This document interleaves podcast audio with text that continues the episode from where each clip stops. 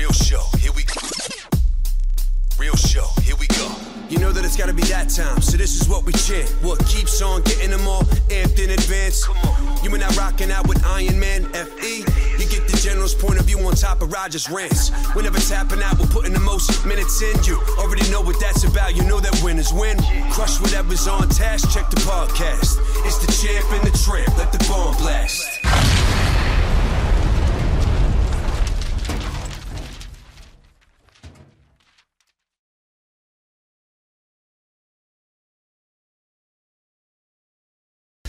What's up, everybody? Got my man Jared Gordon. I've known Jared for over 10 years now, probably. He's originally a Queens dude.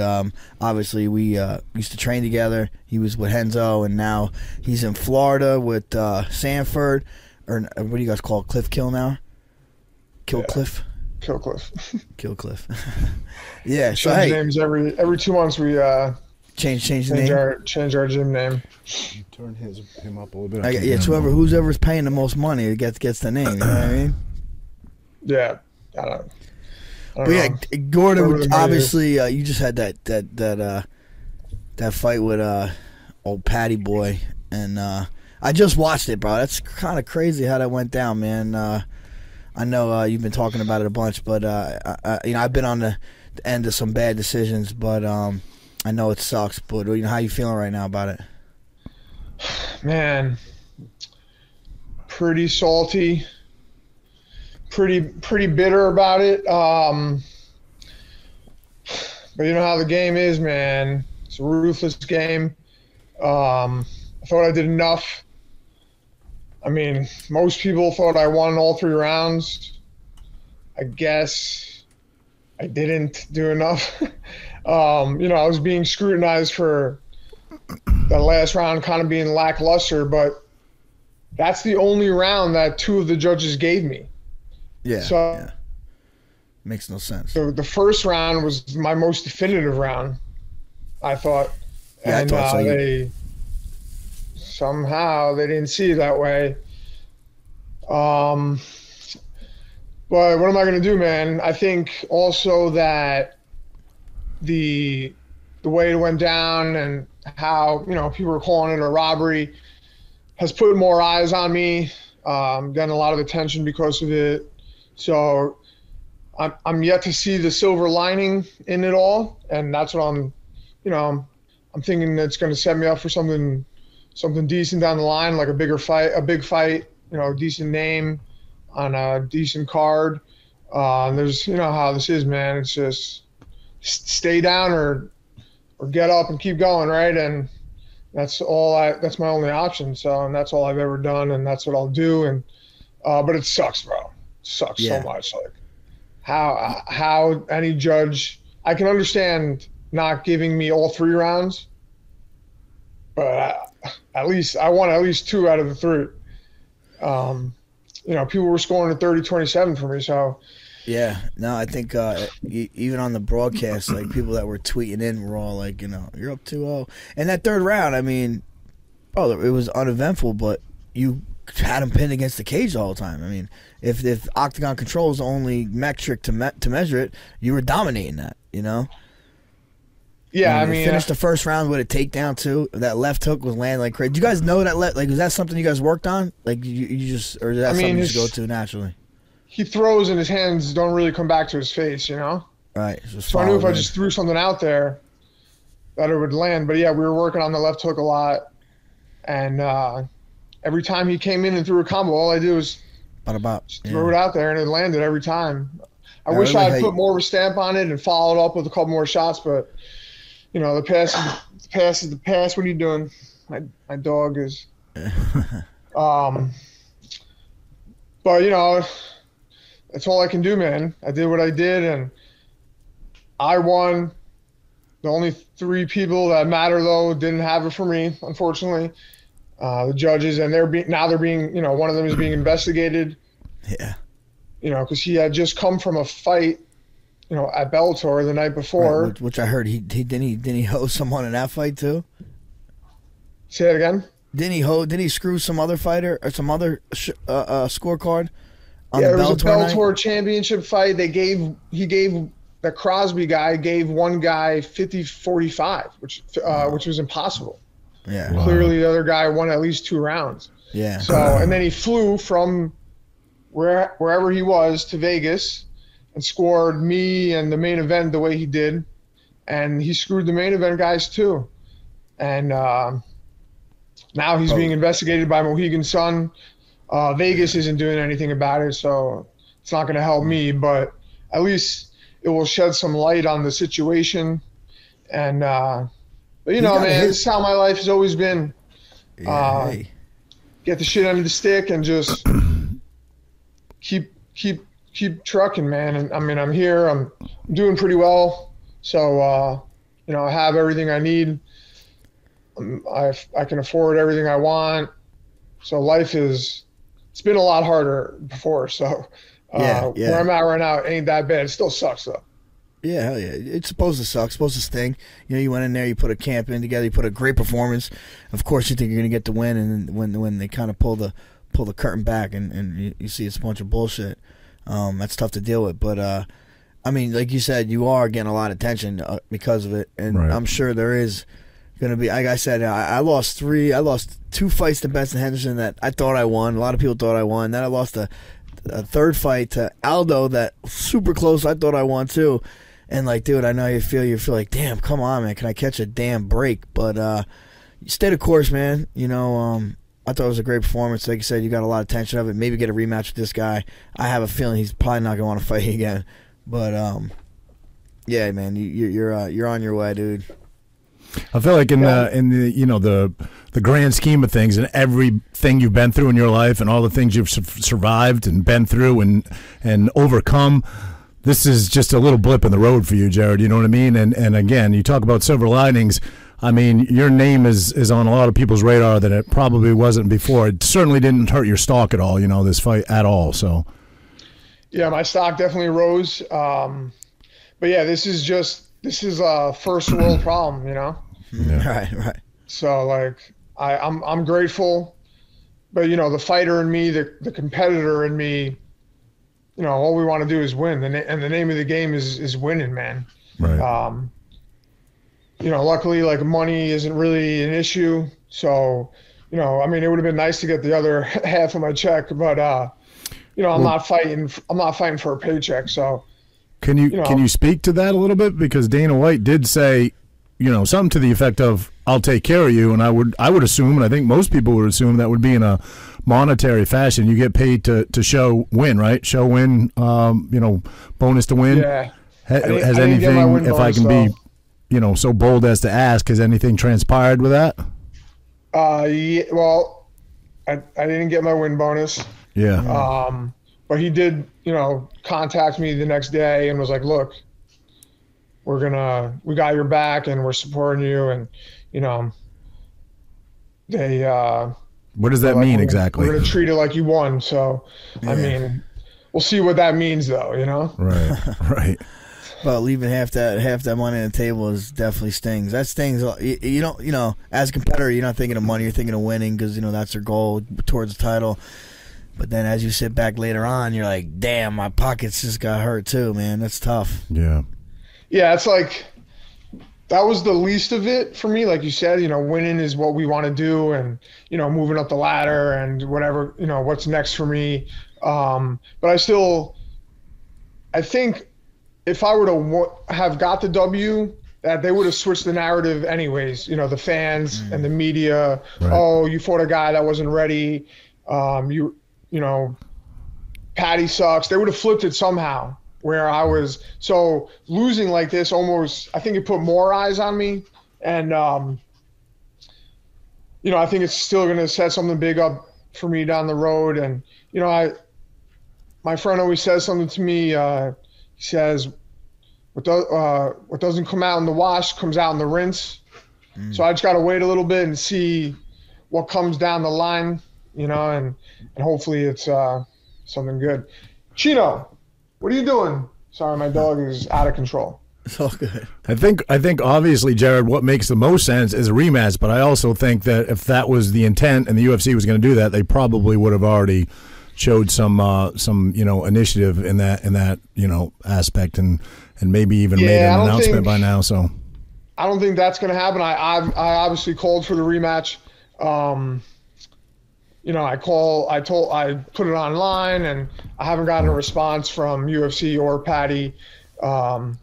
So I doubt they're going to give me the rematch, especially because the way the fight went, I think it shows that I'm clearly the better fighter. So, and they're looking for the next Conor, and I don't think they found it in Patty. He has one half of the character that they need, but Conor was going out there and laying dudes out left and right, and winning 2 titles, and I just don't think that Patty's at that level like Conor was when he was at 45 and 55.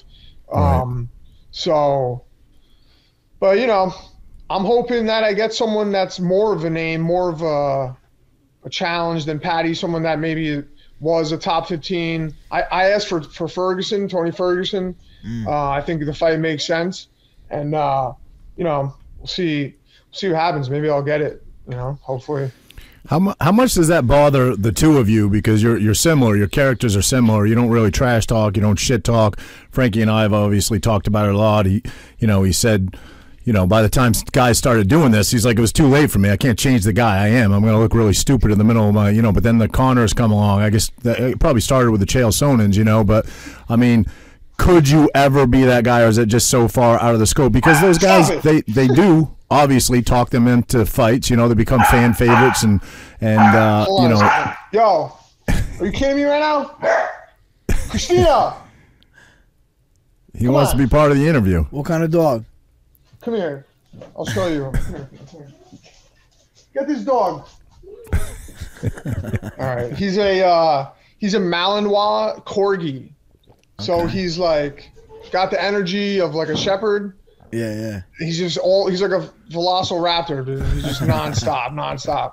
But he's Corgi, so his body's super small, but he's got a German shepherd head. But he's out of control, man. He's built like Frankie, then. Yeah. Yeah, exactly. No, but I mean, these guys that chirp a lot, that talk a lot, that have that, like I said, started with probably the Chael Sonnens, and then the Conors came around, and it seems like a lot of people want to emulate Conor. I know that's not who you are. Clearly, it's not who Frankie is. But how much does that bother you guys that those guys seem to talk themselves into fights, fights? That's a sport, man, and I'm not gonna start trash talking. I've had people talk trash to me, and if you deserve to get something back, then I'm gonna give it to you. But I'm not gonna go manufacture something, right? Right. Talk trash, and I don't think And Frankie, he didn't have to do that, man. He went in the cage and he won fights. He was a champion. He challenged for the featherweight belt multiple times, and I mean, his fighting did the talking for him, and I've yet to reach the level that Frankie had reached, but I think my character, I'm always going to be true to myself, man. I'm not going to talk trash. Plus, some of the trash talk that these guys do, it's dude, you're not a gangster, you're not a killer, you're not extorting people and selling drugs, so quit acting like you're out here killing people in the streets. Right. But yeah, I mean, you talk trash to me, I'm gonna, so many people have said to me, I'm gonna knock you out, on stage, weigh-ins, I'm gonna knock you out tomorrow, and I give it back, knock me out, I'm gonna, and then I go in and win. So it's the trash talk is funny to me, but yeah, it's not me, man, and but good for those guys. Yeah. That's their character. That's what people want to see, especially the fans. It sells fights, I guess. Right. At a certain level, I think you got to be a top guy for the trash talk to make sense and for you to sell a fight. Because if you're on the prelims, no one's buying pay-per-views for you if you're talking trash. But if you get to that point, Conor, or I guess now that Patty, Patty's, they're probably going to stick him on all the pay-per-view cards they can. That didn't make sense. But, you know, even in my fight with Patty, he wasn't talking trash to me. He was super nice. I mean, he was saying he was going to finish me in the first round, but, like, he wasn't, like, being malicious or trying to, like, really get under my skin. You guys had a couple interactions, right? Say that again? You guys had a couple interactions, like, the fight week and even before that, no? Yeah, we had a couple interactions, and they were all, man, by the time the fight came, I was like, I don't want to fight this guy. He's super likable. Yeah. We were laughing backstage. I gave him like a box of cookies. Like there was a sponsorship. They were like, oh, give Patty the cookies. And he was like hugging me. He was like, thank you. You know, the kid loves to eat. So by the time fight day came, I was like, I don't want to fight this kid. I want to be friends with him, you know? Yeah. But yeah, man, those guys. As a whole, he's good for the sport, right? Yeah, I think like, I mean, at the end of the day, you see all the guys that talk trash. They're hugging after they fight. Right. So it's like, we're going to fight no matter what. And however it goes. And then the biggest trash talkers, man, they're hugging after. I think the only people that never hugged after was like maybe John Jones and DC or Conor and Khabib. But that was major rivalry. So, you know, it is what it is. What was I going to say? Shit. What the hell was this? Fucking... Well, there is a big difference between you and Patty is that I heard you say, you know, you're always going to stay in fight camp, stay fight ready. You're always going to, because there's always the chance, right? There's an event. I can't even talk here, but there's the possibility that you could get picked for a short order fight. Patty's never going to do that. You know, that dude blows up to like 200 pounds, right? Yeah, that's what it seems, man. His face gets huge and his belly gets big. I've been in the gym all week already. I was 172 and a half today, so I could literally take a fight on 5-day notice and make weight. I used to fight at 45. That was a little more of a struggle. Wow. But you know, I'm at 55 now, so I could take a short notice fight. I'm always in the gym. I train year round, and I'm getting fat between camps. I've done it before, and it's like you're just training for your weight cut.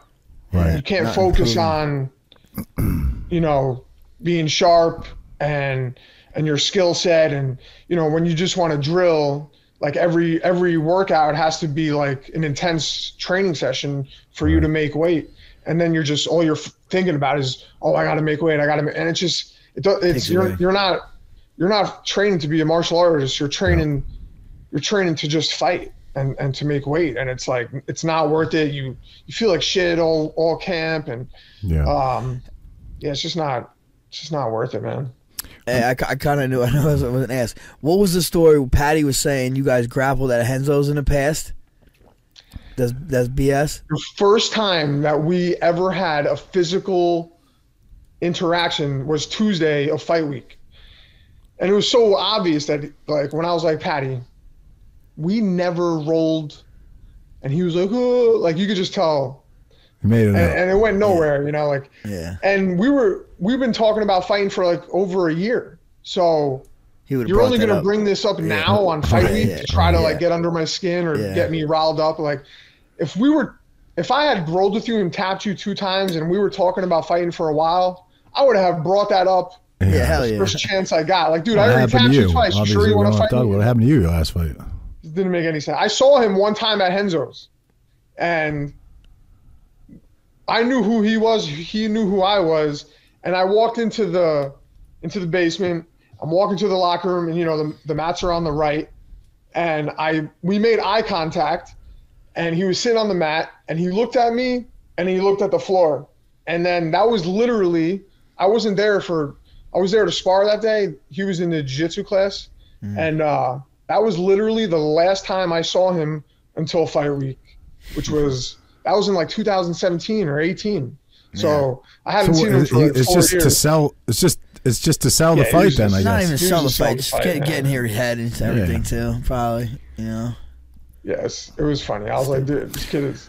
You do have a commonality with Patty that I have a lot of respect for. I think everybody does. Is that you're big proponents of mental health? Obviously, man. I mean, you had your struggles in your life. Patty, obviously, I believe it was his last fight. Had one of his, you know, really close friends that took his own life. So, you know, I think that's something that everybody can get behind. And And how important to you is that to spread that awareness? And where does that come from? Your struggle, obviously.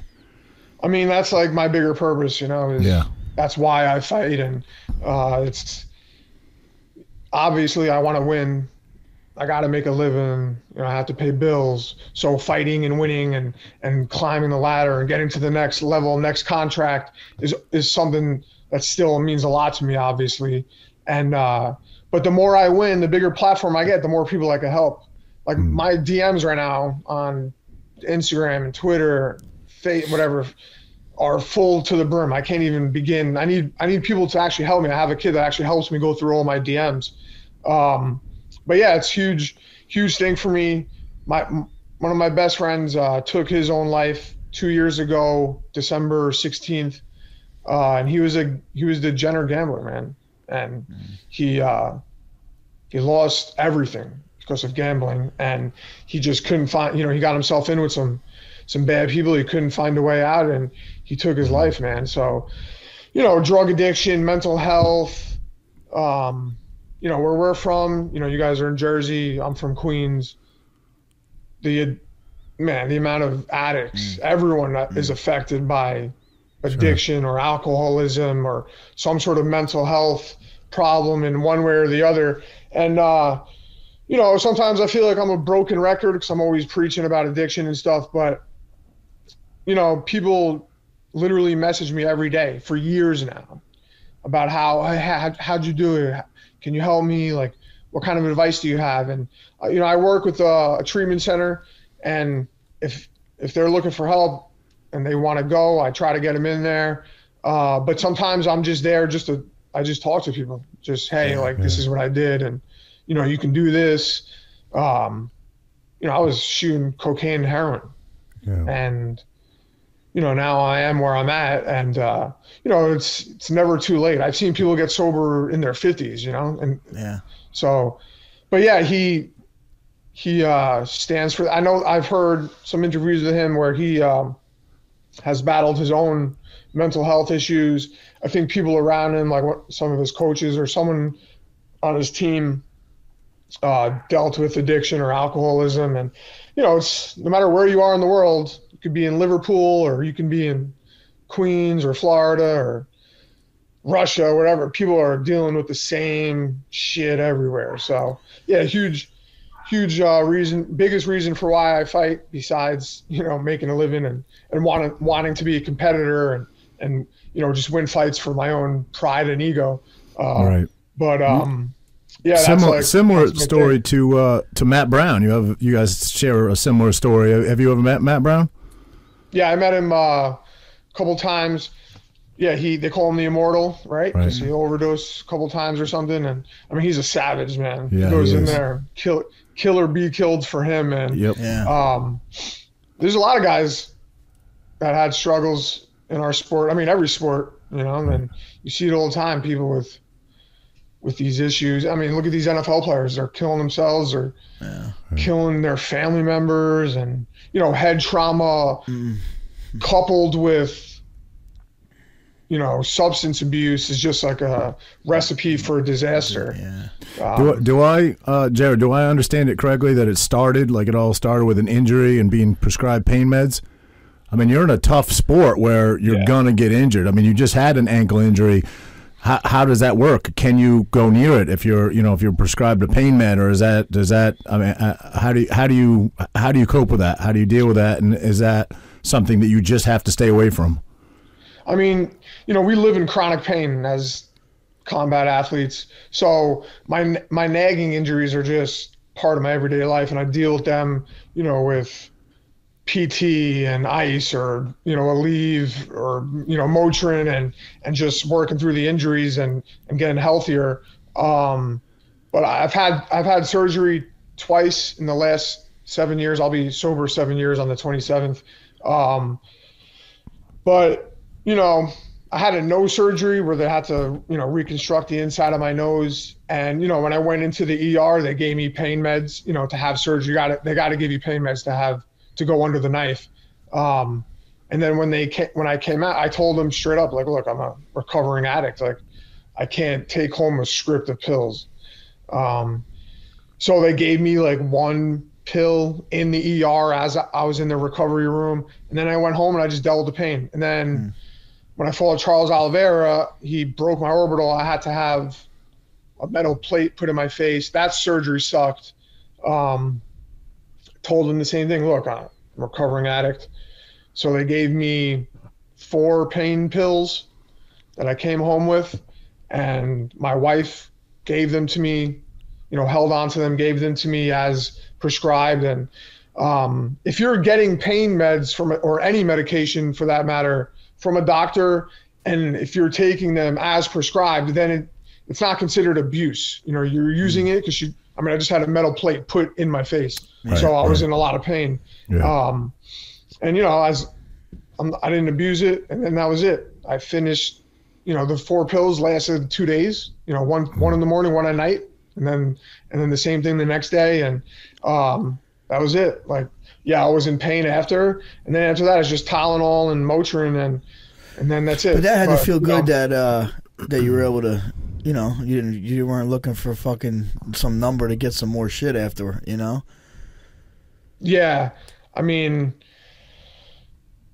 as long as I, you know, and I'm also, I have a support system, you know, people that are supporting me. They know my disease. They know I was an opiate addict. So like, I got a microscope on me in situations like that where people are like, all right, Jared's, it means you're loved, man. On the line, you know, he's towing the line right now. Let's see which side he lands on. And, so it's easy for me now. You know, back in the day before I had certain, you know, guardrails up, it was so easy for me to just sneak away and, you know, call fucking Flacco to meet me on the corner.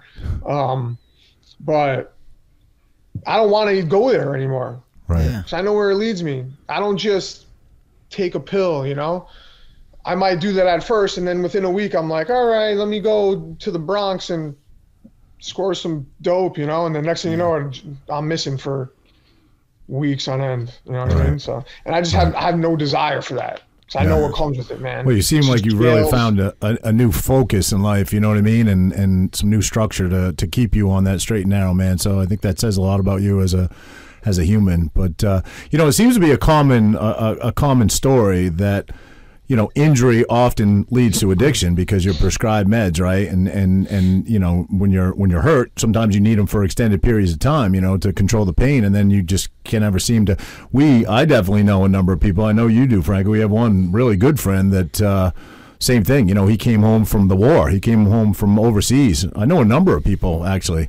And they're prescribed meds. You know, the VA gives them meds, and the next thing you know, I mean, just like you said, they're finding it on the street, and then they're scoring dope, and then, you know, they become a heroin junkie, and sometimes those stories don't end so well, you know?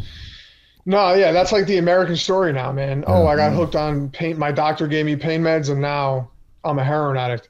And, like, it's such a harmless thing. Like, now, I mean, people know now, but back, you know, earlier on, it was like, oh, I'm taking meds that a doctor gave me. So, like, I'm not doing anything wrong. Right. But even after 2-3 weeks of taking, like, a weaker opiate, like, you're like, oh, I kind of just want to keep doing these things. And then in your head, you're like, oh, I'm still in pain. When you're really not in pain, but you just don't want to live life without them anymore. And then you start learning about how, you know, other drugs are stronger and better, and you can get them on the street for cheaper. You don't have to see a doctor. And it's unfortunate, man, because it's, you know, big pharma, the pharmacy industry, they've ruined like millions of lives probably. Yeah. So I think everybody saw it's a common thing, man. Everybody saw that firsthand the last few years. But was there a pivotal moment for you where you said, or where did change come in, where you said, like, you know, I have to change my life or I'm going to die? I know I read that you overdosed 3 times. So was there an actual moment of clarity where you said, you know, I have to choose being sober or I'm going to die? And can you speak to that? Can you talk about that? Yeah, my first 2 overdoses, I just didn't care, man. And then, like, you know, you wake up from an overdose and you're like, oh, I'm dope sick. I got to get high. Yeah. And I was young. My first overdose, I was 22. Second overdose, I was about 24. But I got sober when I was 27. So I had years of, you know, I was literally just beat up and defeated, man. I just couldn't do it anymore. You know, I was home. I've been homeless. I've lived in homeless shelters, on the street, panhandling. You know, it goes from, for me, it was like, all right, I got money. I'll support myself by selling drugs or, you know, doing illegal activity. And then like you come to the point where you're like, all right, I got nothing left. I got to start stealing. And then it gets to a point where you're like, shit, I'm homeless. I got a panhandle. And then from there, it's just trouble because you're going to do something illegal eventually that's going to land you in jail or you're going to get killed or you're going to die. And for me, it was Christmas Eve, 2015. I had my last overdose. I was in a motel in Long Island City, in Queens. And, you know, I missed Thanksgiving. I missed, you know, I wasn't around for Halloween. I was still living at home at my parents' house. Thanksgiving came. I was missing for that. Christmas came. I wasn't around for that. All that time in between, I was just like living on the streets, living in, you know, staying with like drug dealers because I would just buy drugs for them, you know, or in like their trap houses basically. I was couch surfing, and then it comes to a point where people are like, all right, you got to get out of my house. And then you're just on the street, and that shit sucks, bro. It's not warm during that time of year in New York. Yeah, Queens is cold. It's freezing. This time of year, it's freezing, man. It's freezing. You're on the street. Everything, you know, there's nowhere comfortable to sleep on the street in Queens, winter or summer. So, and, you know, I was able to get some money together through some illegal activities, and I was like staying in motels, you know, Christmas time. And then I was going nuts, man. I had a lot of drugs on me, and I was using, and I was in psychosis, and I just, you know, I overdosed. I woke up in the hospital on the 26th, and I was sick as shit. And I was like, all right, I'm done with this. I actually ended up getting high one more time because I was so sick, but I went to detox that night. And they placed me, I went to a hospital in Queens. I did detox there, and they placed me in a psych ward in Queens on the Grand Central Expressway. And it was a stay-run facility, disgusting place. Wasn't my first stay-run facility I've been in. I've been in like 30-something facilities altogether between jails, you know, rehab, psych wards, crisis centers, therapeutic communities, homeless shelters, all sorts of shit, man. And it snowed like 5 feet one night. I was there, and I remember like the Christmas decorations were still up, and that holiday cheer was like still in the air, you know? And I was staring out the window. I remember that Christmas. Because I drove home from Long Island in that storm. Dude. Yeah. It snowed like 4 or 5 feet that night. It was like one of the biggest storms in a long time. I remember that like it was yesterday. And I was staring out the window in the homeless shelter, or in the treatment center that I was in, and I'm watching the snow pile up, and I just closed my eyes, and I was like, man, I can't do this anymore. And, you know, it was like 3 weeks from the last time I had used, so I was feeling better. I was warm. I had like a hoodie on, a pair of sweatpants. You know, I didn't have to steal for food or for drugs, and I was 3 meals, 3 hots in a cot, you know, they call it. I had a place to sleep, and I was place to shower, and I'm like, you know, this isn't that bad. And that's when I was like, all right, like I'm done with this. I can't do it anymore. And I still had fighting. I was 9-1 as a pro,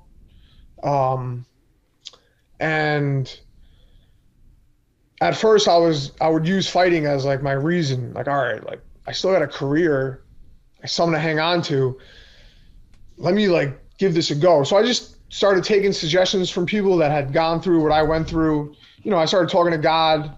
I had lost a lot of friends, you know, getting killed or just overdosing. So I was using them as like my reason. Like, all right, I'm gonna do this for them because I know they don't want me to go out the way they did. And you know, I came home, my parents let me come back home, and I just started going to like AA meetings, which I still do weekly. And I started doing what people told me to do. I got back in the gym. And 6 months later, I had my first fight back. I fought for the CFFC featherweight title. I won by knockout, by head kick, knockout. I fought a guy, Anthony Morrison, who was like a veteran at the time. He was around for a while. And that was it, man. I got the taste of victory in my mouth again. I was sober for 6 months. And then I fought one more time on short notice. I won the fight. Then I defended my belt against Bill Algeo, who's in the UFC now. And that was Dana White was there on the Dana White looking for a fight show. And that's the night that was a little over a year later. So I've been sober for about a year. I just won 3 straight. I fought on the show. Dana gave me a contract that night. That was 2017. And here I am, man. It's been 7 years. Been in the UFC this whole time. I'm at like the biggest point of my career, I guess you can say. And it's been, you know, a life beyond my wildest dreams, dude. Like, I own a house, the house that I'm in right now. I bought this house. You know, I own everything. I have everything that I need, cars, all the stupid shit that we think we need that doesn't fucking fulfill you at all. You know, all the shiny shit. And none of that shit makes me happy, man. Even fighting. Even when I win a fight, I'm like, all right, now what? Like 3 days later, you know, all that glory's gone. No one's talking about it anymore. You're like, yo, like, don't you remember I fought Saturday? And they're like, yeah, all right. Now do it again, you know? Yeah. And then that's when I'm like, you know, normally when I was using, I would have ran to drugs to fill that void, you know? Right. Well, that void that fighting gives me, that high, you know, I would find it in drugs, but now I have other ways to fill that void, and life's been better than I could ever imagine, you know? It's good to have a happy ending, you know? We don't really get many happy endings anymore. What you're doing with helping people, you know, getting into treatment centers and whatnot is definitely noble of you, you know? Like Roger said, and like you said, the East Coast there, I'm sure everywhere is like this, but I know I don't have enough fingers and toes to know how many people that, you know, lost the battle to drugs, you know, and I mean that's the real pandemic, you know. Like they had the ticker up of fucking COVID deaths, they should have the ticker up of ODs, and then someone would hold this damn pharmaceutical companies accountable, because that's really what it comes down to, you know. And that's awesome you're doing this, and you're doing really well with fighting. I'm sure fighting definitely is a big part of why you're successful, though. You know, all the lessons you learned, you know, fighting, wrestling, jiu-jitsu. I mean, I'm sure you applied that to your battle against drugs, I would imagine. Yeah, for sure. I mean, martial arts in general, and, you know, what fighting has done for me, it's given, you know, shown me how to be disciplined and, you know, how to work hard. And, you know, the same shit that we learn in the cage or on the mats at the gym, you know, you apply it to life, and it's the same thing, man. Just I'm constantly learning more about myself. Every fight I have, every fight camp that I finish, you know, every hurdle that I jump over. And yeah, I mean, it was a huge reason, at least at first, for me to like stay sober.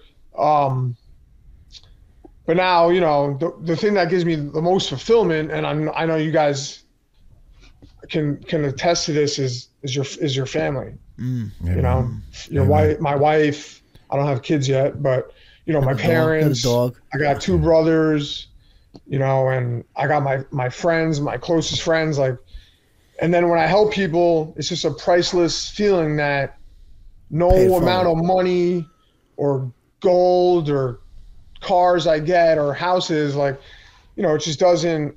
It's like buying a new pair of shoes. When you buy like a new pair of Air Force Ones or Jordans, you're like, yo, don't fucking step on my kicks, you know? And then like 3 weeks later, you're like, yo, fuck these sneakers. I need a new pair of sneakers, you know? It's like, that's what winning a fight is like for me. I'm like, I win a fight, I'm like, yeah, I'm the man. And then a week later, I'm like, oh, I got to get back in the gym.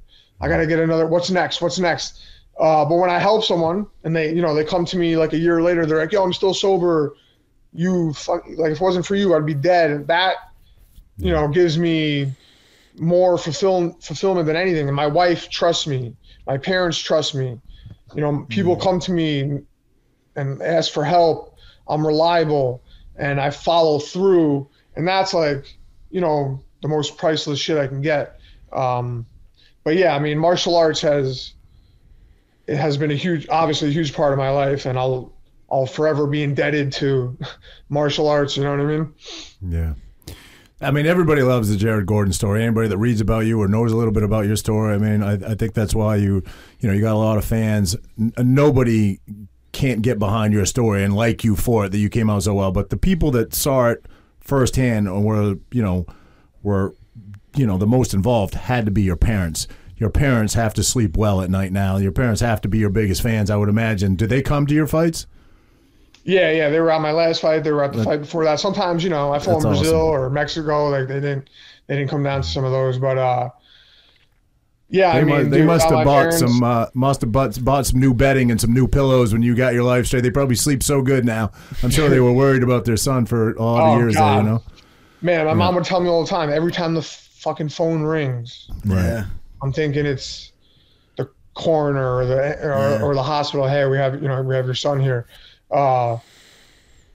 My older brother too is in recovery. He was a heroin addict also. Not only did they deal with me, they dealt with my brother, and they had, just like everyone else, a host of fucking problems in their lives. But yeah, man, my parents, those are my rocks. You know what I mean? It's great. They actually just bought a house in Florida. They moved down from Queens. They had enough of Queens. They grew up there, and they just bought a house here. They moved down on Sunday, so I'm going to get to celebrate Christmas with them. And my wife's family's here. And, we're all from New York, but now we're down here. And my brother's here, too. Both my brothers are here. I have a younger brother also. And it's like there's nothing better than that, man, being able to – I miss so many holidays and birthday parties and events because I was running around like an idiot. You got a second chance at life, man. That's awesome. Yeah, so it's been amazing, and I couldn't imagine that I'd be here now. And the reason I started fighting was because of Frankie. It was 2007. I told you this before, Frankie. Yeah. 2007, you made your debut against Tyson Griffin, and I remember you're the second person that said that same thing on the show. That's so awesome, man. And I was watching. I'm like, bro. And dude, Tyson Griffin was humongous compared to you at that time. And I remember thinking, like, dude, I'm a little guy, like. If he can do it, I can do it too. Yeah. And at the time, The Ultimate Fighter was blowing up. Tyson, Stephen Bonner, and Forrest Griffin, and I was like, I couldn't stop thinking about fighting, and that's when I joined the gym, and it just so happened to be Rhino Fight Team, which is in Queens when you were at the one in Jersey, right? Yep.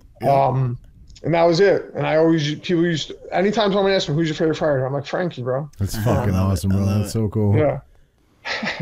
It's crazy. I know God has a big part, to do in your life, has a big part of your life. Dana White recently, I guess I saw it recently. I don't know if his statement was recently. And I'm not shitting on Dana in any way. I like Dana. But he made a statement recently that God has no place in the octagon. No, nobody should be talking about God after they win a fight or anything. What's your take on that? I mean, bro, it's someone's belief. It's someone's belief. I think maybe the way he said it, people misconstrued like what he meant. I don't think he was saying like you shouldn't believe in God. No, I didn't think that. But yeah, but man, like. When you look at the best guys, Islam beat Charles. The first thing he talked about was God. Benil Darush was on the same card. Mm-hmm. Like his whole post-fight speech was about God. Right, always is. And it's like, for me, I had nothing to turn to. My mom's Catholic Sicilian. My father's a Jew. And his parents are from London, and he's a Jew. So growing up, I celebrated fucking Hanukkah and Christmas. I was eating potato latkes one night, and I was eating brujol and pasta the next night. So, growing up, I was like, God, what the, I went to Hebrew school, and then I was celebrating Easter. So I didn't know what God was. And like, I had nothing. My way of doing things led me to jails and homelessness and addiction. So it was suggested to me that I hand my will over to a power greater than myself. And at first, like I said, I was like, all right, I'm going to do it for my dead friends, for all my dead homies. And then I realized, like, all right, there's something bigger than my dead friends out there.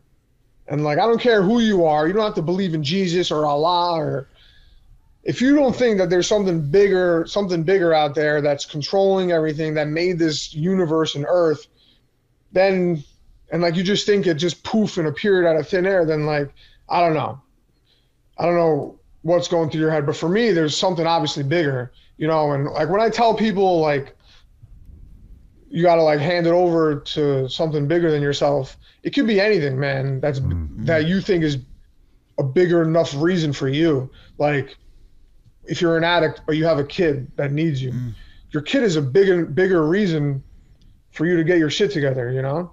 Yeah, or if you got, like, a sick grandparent or a parent that needs you because they're handicapped, like, that's a bigger reason for you to work hard and get your shit together. Yeah. So for me, it happens to be God. I call him Jesus, you know? And, but Dana, like, Dana's gonna, you know, he's gonna say what he wants to say.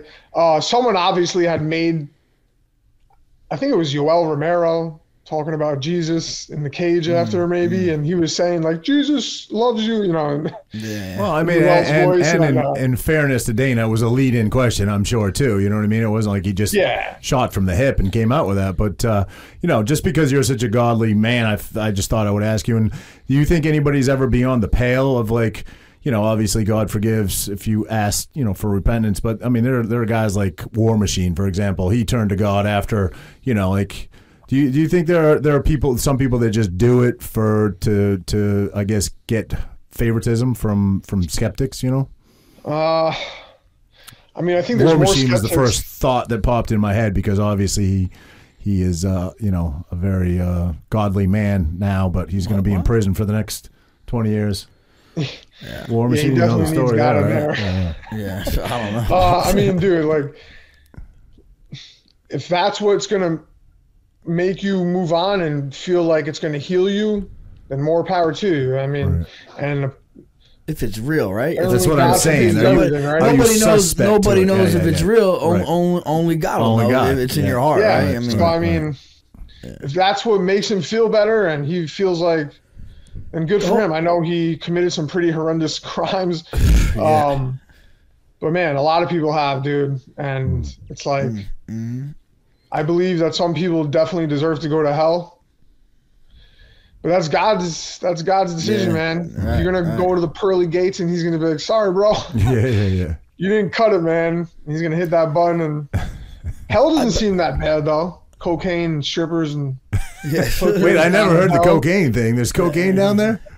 I mean, dude, that's what the devil's den looks like. Then, hey, maybe you know, some people might enjoy living in that eternity. Nah, so. I still want to go see the man upstairs. And well, I'm saying the whole fight and God thing. Like, obviously, I'm a godly person. I'm super blessed and thankful for all that. But I think, like, when you say, like, I always felt funny to ask God to have me win a fight. Like, you're asking me to hurt somebody, you know what I mean? I'd always try to, in my mind, like, just make sure no one gets hurt and let me fight to the best of my ability. Don't make anything about beating this guy, that guy. Because, like, you'll see dudes in the cage like, oh, it wasn't me. Like, they'll spin kick someone in the face. Like, oh, it wasn't me, it was God. I don't think God spin kicked that dude in the face, bro. No. I mean? Like, I agree with you. I think that, you know, we still have our free will, you know? And we still... Yeah. We still take our own actions. So, no, I don't think God is like, yeah, I'm going to help you beat the shit out of this guy. Right. But I think that your win, if it's a bigger purpose and that's what if whatever your win impacts and is for a positive, then it's for the better, right? Yeah. I don't look at it like God's in there helping me throw my punches and kicks. You know, I think he's, you know, wants to bless people as long as the work that they're doing is, like, for the greater good of him. Sure. Yeah. You know what I mean? But no, yeah, it is funny when someone, like, knocks someone unconscious and he's like, oh, it's God. Like, I don't know about that. I did learn something from your fight, the massive amounts of criticism behind it that I never knew before, and I'm sure you guys have probably been well aware of forever, but Ron McCarthy is John McCarthy's son. I never knew that until your fight. I didn't know he was a judge. Wait, Ron McCarthy was one of the judges? Yes. Wow. I didn't know. He's been a judge since 2013. I would have never known that had it not been for this fight and all the skepticism, behind the judging. But something clearly has to happen, and maybe your fight was the pinnacle that makes that happen. You say now ain't shit gonna happen. Let's be real. There's at least been going on for how long? There's at least an investigation. It's been going on for boxing forever. Forever. And and yeah, it's not. They're not going to do it. Ariel Helwani attributes it to favoritism. Do you think it's they? Yeah, there's one. He says he believes his view is there's one judge in particular that tries to score favor with Dana, and he believes that he can judge fights based on the one that they penalized for flying across country. That guy. I don't know. I don't know who it was, but I mean, what else would it be? I mean, the only other option would be they're getting paid off, right? I mean, what else could it be? You don't want to think that. You don't want to. Like, I don't want to think. I don't want to think the UFC is picking fighters to win. You don't want to think that, right? I mean, dude, that'd be pretty damn messed up. No, I'm not saying that. A lot of people ask me this, and I feel like, I gotta have faith in the system, man. Yeah. When you're fighting for the UFC, like you want to believe that they support you. Right. I do believe that judges get swayed. Yeah, by the crowd. Like specifically your fight, right? Like obviously the crowd. For some reason, everyone loves this guy, right? He talks funny, has a funny haircut. Everyone loves this guy, so they're supporting him. He's got fucking Barstool behind him in Portnoy, right?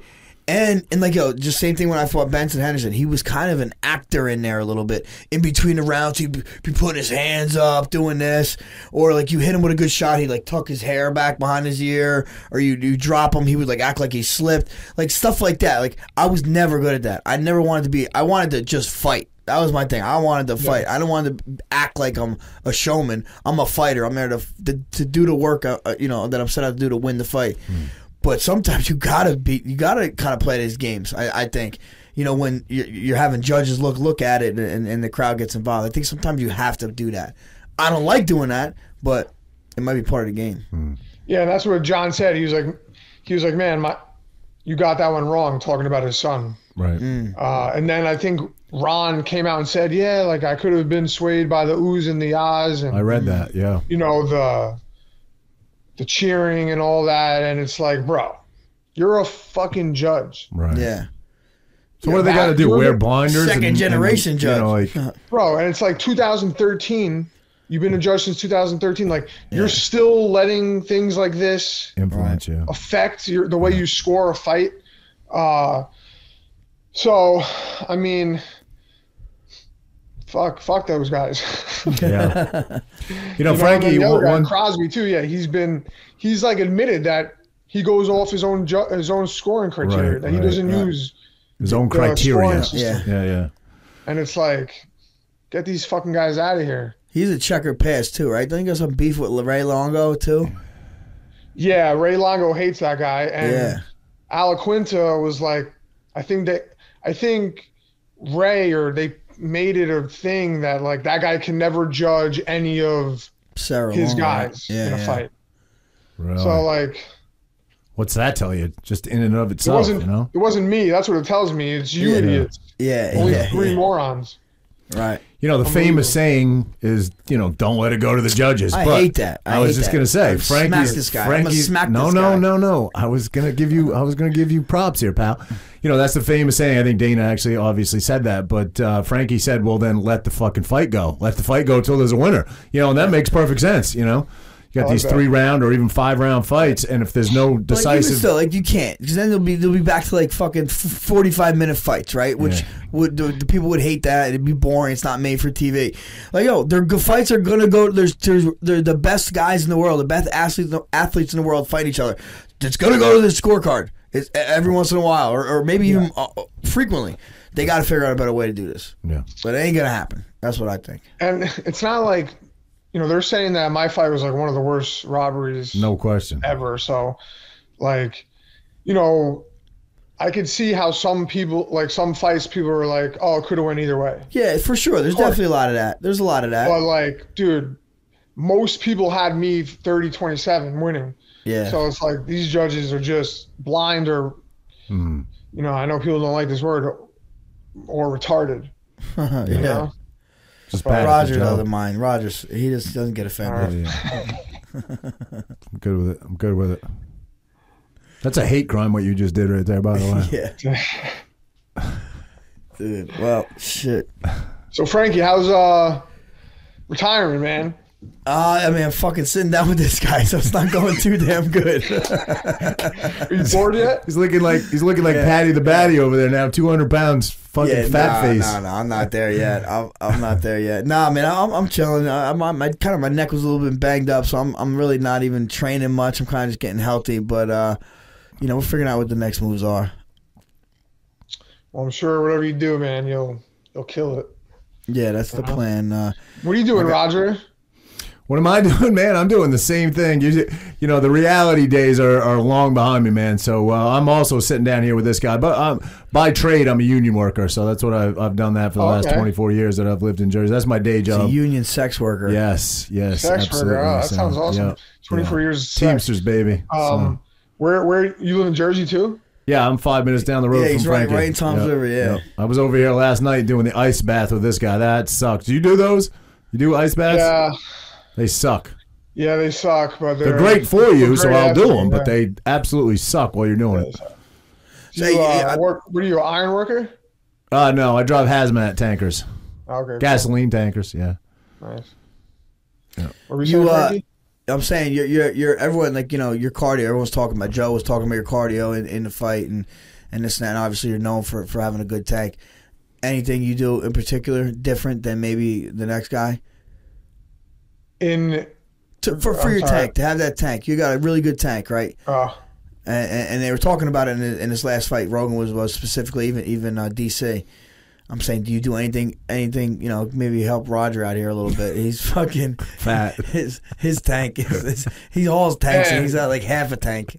I used to run like an animal, but that shit beat my body up so much, dude. I hate running. My knees, my back. And, you know, when I was 23, I just train all day and run. And then, I was fine. And then when I hit, 28, I was like, yeah. This shit is hurting. Run and train. Frankie's had some trains run on him. Yeah. But, man, swimming, man. I've been swimming my ass off. Yeah, swimming. Well, you're in Florida now. You can do it. Yeah, it's so much easier. I was swimming, you know, I was outside swimming yesterday. That's awesome. But, man, you know, it's so much better on my body, dude. All right. Is there, sorry, go ahead. I'm sorry. No, I was going to say, like, you know, when you finish like Frankie, I don't know about you, Roger, but if you finish like a 5 or 6 mile run and it was like a hard run, you know, after you're kind of shot, you know? Yeah. Oh, yeah. But I'll swim for 45 minutes hard, and I have a swim coach, but, you know, I get done and I'm like, I'm fresh. Like, it feels like it just opened me up and like loosened me up, you know, because there's not all that pounding. Right. But it's been a game changer for me, and it feels, you know, it's upper body also, obviously. So it feels like you're wrestling with the water, and like you're never gonna beat the water. Right. So swimming. But I also think, you know, like Frankie, you were blessed with the gas tank too, man. You always had a gas tank, so I think it's hereditary or something. Or no, I hate that. I hate like Mark always be like, it's natural. It's natural. You, Lagori or Corey, you guys, Caitlin, you guys all got great tanks. It's natural. I said, bro, it ain't natural. I've been training hard my whole life. Well, I've been building this tank. I'm sure you go hard. That's what it is. You go hard, right? If I grapple you, we're going to grapple hard. We spar, we're going to spar hard. We do. Yeah. We go run, we're going to run hard. You do everything hard. That's why you got a good tank. That's how I think also, like, knowing that I have a gas tank, I'm like, all right, I'm going to push the pace. Right. Yeah. So, like, I know I got it. So I spend it, and then, you know, I guess Camaro spoke to that, you know, like building his tank and just pushing him. He realized that he had a good tank, and he said exactly what you said. So every time I knew I had a good tank, I was gonna go till my tank ran out, and then I'm gonna push it just a little bit past that, you know. So, yeah, I wouldn't know anything about that, guys. But it's like the only. it's like the only blessing athletically that God gave me. So I'm not the fastest guy. I'm not tall and long. But I'll take, listen. I'll take the tank over anything. Yeah. I'll take the tank over anything. In life, like, yo, in life, come on. You've been through it now, man. You've been beaten down. The fucking tank keeps you going. That's it, Roger wants sugar in his tank. Yeah, I'm like, I'm tough and I got a gas tank, and that's like, that's what's gotten me. That's a deadly combination, bro. A deadly combination. What we'll let you go here soon, but what do you miss about the East Coast? You know, I've been an East Coast guy my whole life. I mean, I know you're still on the East Coast, the Northeast. I know you're still on the East Coast. You're in Florida, but what do you miss about, you know, Queens? I mean, pizza, you got to miss the pizza, man. It can't be as good in Florida. No way. Pizza, bagels, food in general. You know, Queens is like the melting pot. So we have every, you know, I would walk up the block and I would have every restaurant, you know, on my corner. So that's like definitely up there. And obviously just chilling with my friends.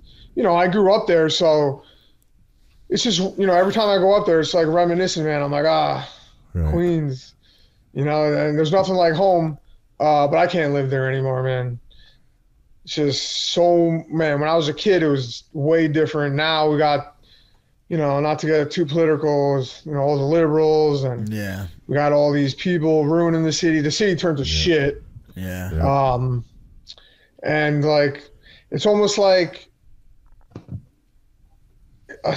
nothing will ever be New York, but I don't ever have to live there anymore. I had enough. Cool. I mean, I lived there for 27 years. Like, right. I've moved on. We only live an hour away, and I know Frankie's from here. I'm from Maine. I didn't move here until I was 22, but I used to get really excited. Like, if I knew I was going into the city, I'd get excited. I avoid the city as much as I possibly can. I have no desire to ever go in there again. It's changed so much from when I moved here 24 years ago. I despise it. I don't want any part of it. No, I'll go if I'm by, like, without my family. I don't want to bring my family there. If I'm solo, I'll go have some fun up there. That's about it. Yeah, it's, man, every time I'm there, I'm like looking over my shoulder. Yeah.